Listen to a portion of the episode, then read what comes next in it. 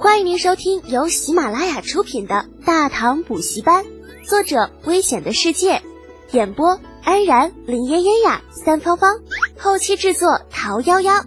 感谢订阅。第四百七十集，都是戏精。程咬金终于从发呆中回过神来，拍案而起：“小子，你今天吃了雄心豹子胆了是吧？敢跟老夫如此说话？”生气了，真的生气了。眼瞅着局面开始向着失控的方向发展，严飞白觉得自己必须站出来表个态，不能让李浩一个小年轻顶在前面。哎呀，呃，卢公啊，卢公息怒，一切都是下官的错。呃，小公爷也是呃心忧齐州百姓，并没有冒犯您的意思。老程头扭过头，像是一头发怒的雄狮。有你什么事啊？姓严的，老夫今日给你面子，才让你进营。那要是再敢多言，信不信马上把你叉出去？哎呀，我尼玛！就你这玩意儿入戏太深了吧？李浩坐在一边，咳得嗓子都快出血了。见老程头依旧怒气冲冲的与严飞白对视，只能发出一声悠悠的叹息：“哎呀，程叔啊，你变了，不再是当年的你了。”曾经的屠龙勇士，也终于变成了恶龙啦！这这是什么玩意儿啊？那什么屠龙勇士，什么恶龙，跟我有关系吗？程妖精满头雾水的看着李浩，严飞白穷搜记忆也没能找出对应的典故，于是同样报以迷惑的神情。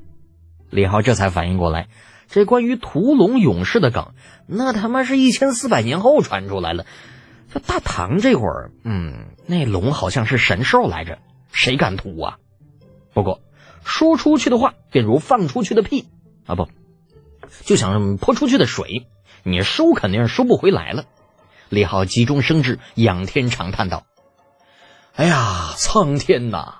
当年那个为天下百姓反对暴君揭竿而起的程叔叔去了哪里呢？没想到啊，没想到！”曾经无敌的勇士，如今竟变成了他当初无比痛恨的人，悲哀，悲哀呀！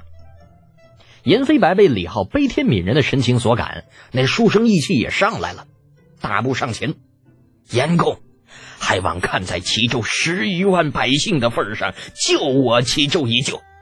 飞白在这里求您了。”那言罢，双膝一弯，吧唧一声跪倒在地。在严飞白看不到的角度，程咬金目光游曳，看向李浩，其中含义十分的明显。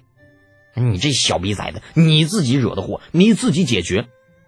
李浩两眼圆瞪，示意老程：“就明明是你程妖精，你演的太过。就这，就算要解决，那也是你来解决呀。”僵持片刻，程咬金终于不敌李浩的厚颜无耻。啊，主要这严飞白人拜的是他，不是李浩。你想甩锅这玩意儿，嗯，没那么容易。哎呀，罢了，罢了，罢了。严世君起来吧，啊，俺老程答应你们也就是了。主公答应了。严飞白猛地抬起头，眼中满是惊喜。本以为这次弄不好会被插出去，结果没想到老程头竟然真的答应了，好意外呀！程咬金主动上前将严飞白扶了起来。那不答应还能怎么办呢？你没听到那小子已经把老子比成杨广了吗？小王八蛋，明摆着是把老夫架在火上烤。亏老夫之前还那么疼他。李浩对于老程的话不置可否，全当没有听到。还疼我？你开什么玩笑？你这个老货还知道疼人吗？那就算真知道疼人，那只怕也是心疼你家闺女，就跟我有半毛钱关系没有啊？严飞白同样也没有把老程头的吐槽放在心上，在得知老程答应帮忙之后，他那一颗心呐，喜得都快要爆炸了，只想马上回去安排人手，配合右武侯卫挖井的事宜，哪里还顾得上其他呀？要知道，井这东西可不是随便挖的，挖错了地方，这下边全都是石头，你就是人再多，也只能望坑兴叹。所以他必须用最快的速度回去找专业的人员来啊，说实地考察一下，才能够决定在什么位置挖井。便是这样，老严急匆匆的走了。等到走出大营，才忽然想起，就自己好像嗯忘了什么东西在营地里面，呃，好像是个人。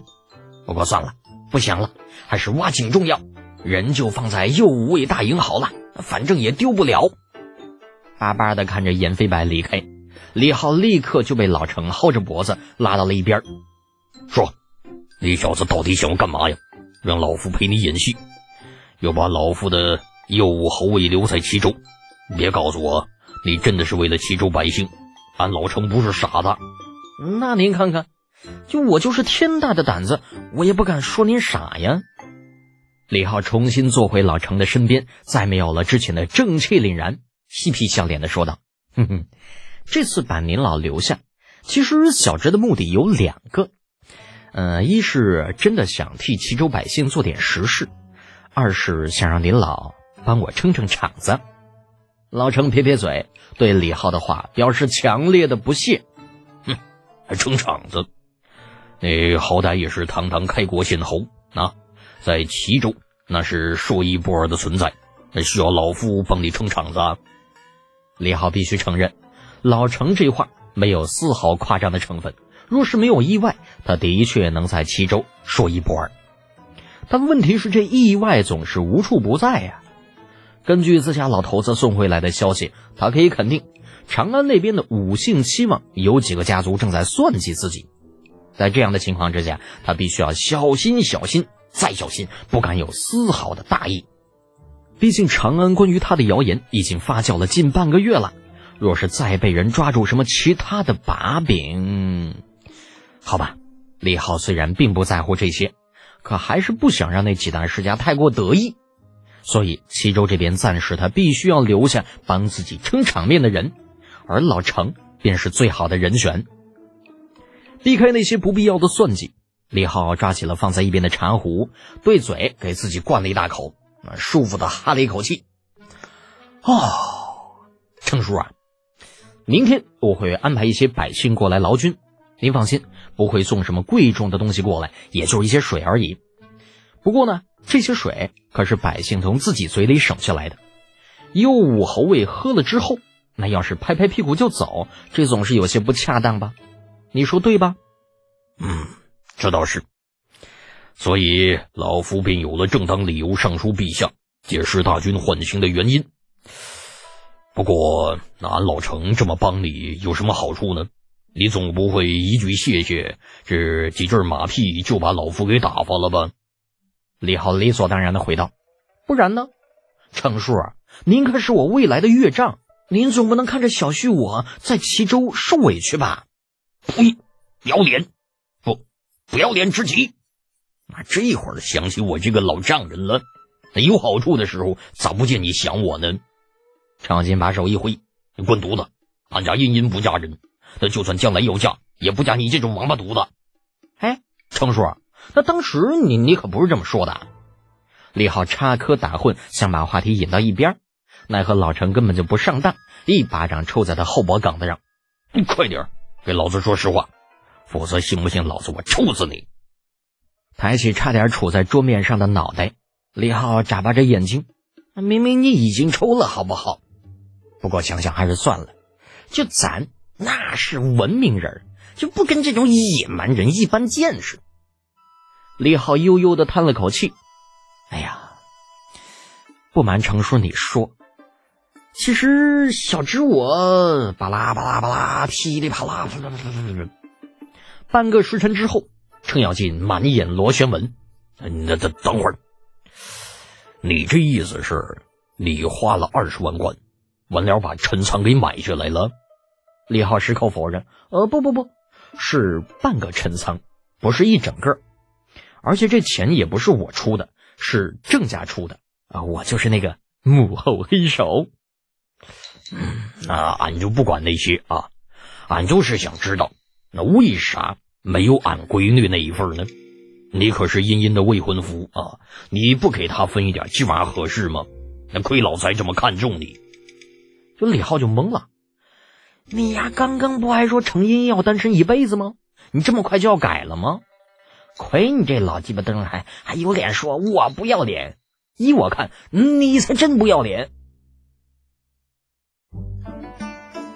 听众朋友，本集已播讲完毕，请订阅专辑，下集精彩继续哦。